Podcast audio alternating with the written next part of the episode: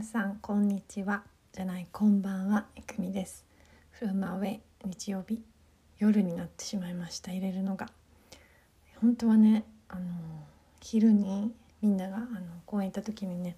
入れようと思ったんだけどなんかねこうすごいななんだろうね今日は何を話していいのかよく分かんなくて昼。いや話すことはいっぱいあったんだけどなんか話してたらどうもこう。誰かの本名を言っちゃったりね。あのあこれはちょっと 放送できないではないかというようなテイクが続きまして結局8時23分今夜入れてるの。皆さんお元気ですか？えー、っとね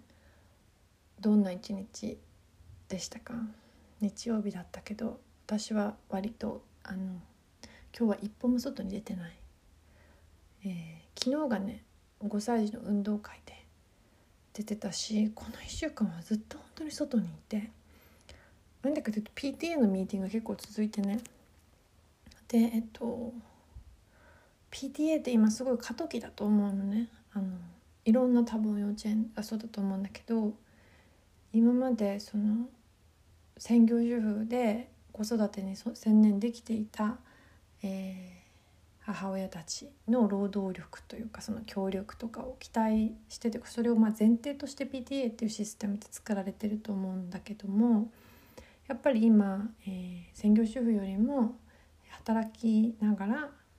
えっと、園に児童を通わせる家庭が多いと。ってなってくるとやっぱ今まで通りの、まあ、PTA への参加っていうのが難しいんじゃないか、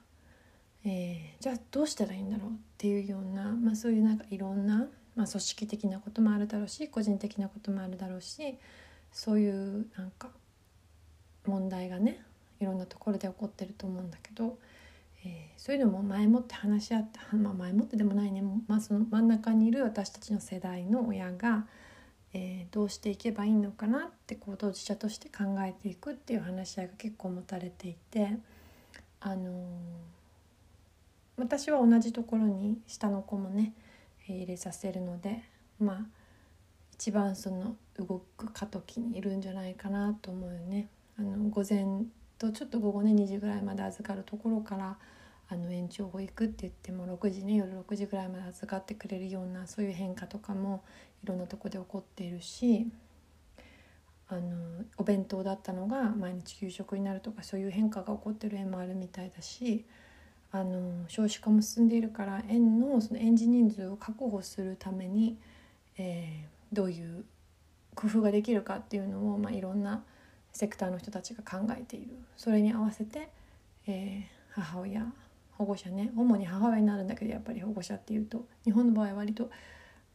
保護者っていうとやっぱ母親が期待されるとこあるよね。あのなんだけどね、えー、だからそこで当事者としての話し合いをするっていうのが結構今週多くてだからあの外でね、えー、みんなであの意見を交換しておりました。私は割とあの周りの人に恵まれていると思うね。あの本当に、えー、皆さん尊敬できる方ばかりで、えー、はい。本当に学学んでいる 日々学んでいるところであります。はい、えー、そしてね運動会もあの終わって、えー、本人ねあの障害走を歩いて堂々とゴールするような子供なので楽しかったですマイペースで。もう本当にね、えー、あの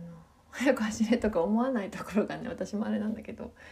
そうなの。あの障害走でね「よいどん」って言われてゆっくり歩いてゆっくり障害を、ね、乗り越えてゆっくりゴールするっていうそのあの子のそれをこれからも大切にしていってほしいなと思います。走りたい時は走ればいいと思っております。はい。なんかすごい楽しかったね。あとはあのうん。リ レーとかもね。うんすごい楽しかった。だからただね本人はやっぱりあのなんで他にも楽しいことがあるのに運動会の練習とかみんなでしなきゃいけないの？みたいな子だからあの終わってほっとしたって言ってた本人。ね終わってほっとしたって言ってたから小学校に入っても運動会ってあるんだよと言わずに「うんほっとしたね頑張ったね」って言っております。はい。まあその時になったらまた何か変わってるかもしれないしねあんまり先のことを言っても仕方ないかなと思って。で2歳児はね割とノリノリでね、えー、参加しておりました。まだねえっと行ってないんだけど未就園児ということで、えー、ちゃんと競技を用意してあってね。はい楽しそうでした彼女も。うん。あのやっぱり子供が楽しそうな様子を見るとすごく嬉しいしあの自分の子供じゃなくて他の子が走ってるのを見てね泣いたりね するね。なんかあのなんだろうねあれはね。なんか自分の子よりなんかお友達感動するよなあれな。なんでだろう。なんか客観的に見えるからかな。ああいうこと苦手だったのに克服してこういうこともできるようになったんだなとか。思うとすごい感慨深くあの成長してるなってみんな頑張ってるなと思って、えー、元気をもらいました。子供ってねやっぱすごい大変だけど子供からもらえるエネルギーとかあの子供からあの、うん、与えてもらうものってすごい大きいなって日々思う。あの、うん、仕事とかで忙しくてもなんかね人間関係でこう嫌なことあってもねあの今週はねなんか珍しく人間関係で嫌なことがあって大人になってさ人間関係で嫌なことってあんまりなくない？あのないよねあんまりね。でもな今週のやつはねちょっとね「え？は?」みたいな感じのことがねちょっと一個あって。でだけどあの、うん、それもねどうでもいいやって思えるくらいのエネルギーがあの子供たちにあるなと思って。えー、感謝だなと思った1週間でした。うん、でねそれでね今日は、えー、どこにも行かなかったんだけどあのすごい嬉しい人から連絡があってあのトロントに行った時にね仲良かったラトビアのラトビア人のおばあちゃんがいるんだけど、えー、ずっと連絡取ってなくてその人からあの「元気だよ」って連絡が来たの。そのばあちゃんもねいろいろとねあってねあのうん私といろいろあったわけじゃなくていろいろなそのおばあちゃんの話だからね私ここで自分がシェアしていいような気がしないんだけどねおばあちゃんもいろいろ苦労してカナダに来てでまた苦労したんだよカナダでね。であのそうでその苦労してる時に、えーまあ、こう頼ってもらったっていう位置に自分がいてね、えーまあ、移民同士支え合った関係のおばあちゃんなんだけど一番最初の出会いはあのトロントのスケートリンクでねあのトロント市役所の前に大きい屋外のスケートリンクがあるのすごいピカピカしてるところが。で私はあのカナダに移住してすぐの時にねあの就職したかったんだけどまだビザがなかったし、えー、就職しようなのね準備しようかなと思っていろんな immigration office とかに行ってもまあ、 Canadian experience を、え、積みなさいって言われるのね。で、まあ、 Canadian experience とかねあるわけないだろうと。今移民してきたばっかりなんだぞ Canadian experience って何ですかってなんかすごいやけみたいな気持ちになってね、えー、そしたらその目の前に輝くスケートリングがあったわけさ。屋外でね滑るのにお金いらないの。みんな自分のスケート靴持ってきてそこで滑るのね。で私はこれこそ Canadian Experience じゃないかと思ってスケート靴を買って Canadian Tire っていうねあのなんていうのかな日本でいうとなんだろうねナフコ。ナフコって東京にもあるの？すいませんね佐賀の人しか分かんないかも。ナフコって九州にしかないよね。なんか量販店みたいなとこね。に行ってあの長長靴じゃなくてスケート靴を買ってね。で、えー、履いてね。スケート靴をね履いてそこ降り立って。まあ無理だよね。あの全然滑れないの。だってやったことないんだもんスケートなんて。だけどカナディアンスペリエンスカナダならではの、ね、経験しろって言われたらさもう屋外のスケートリンクでマイナス10度の気温の中スケートするとかもカナダでしかできなくない？っていうね、えー、まあ就職相談の人が意味した Canadian Experience はそういうことではなかったと思う。だ。けどもあの時の私はうんもうこれしかないと思ってねスケート靴で履いて一人で降り立ったわけですよ。全く滑れないのに。それであもうこれはやばい。こけそうだしもうすでに足が痛いしと思ってたらねそこでさっそうと滑っていたおじいちゃんそのおじいちゃんと私しかいなかったの気温が低かったのその日は。でがね来てくれてね教えてくれたのペンギンみたいに歩けばいいんだよって最初は。でそのおじいちゃんの名前ジャックって言ったんだけどねあの韓国出身のおじいちゃんで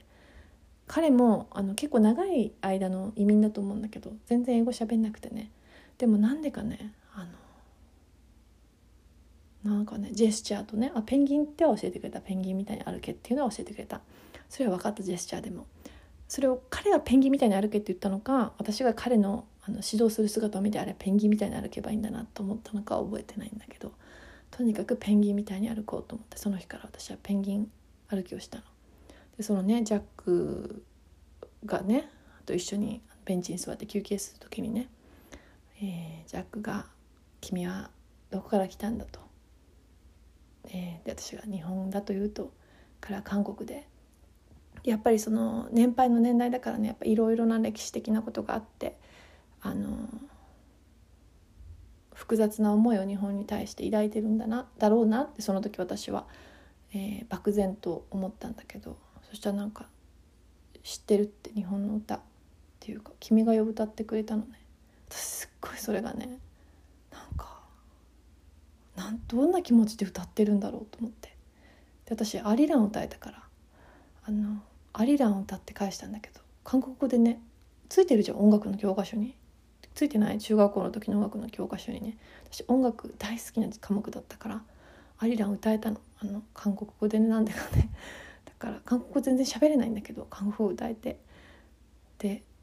なぜか私がアリランを韓国語で歌った？ジャックが日本語で「君が代」を歌うっていうなんか不思議なね、え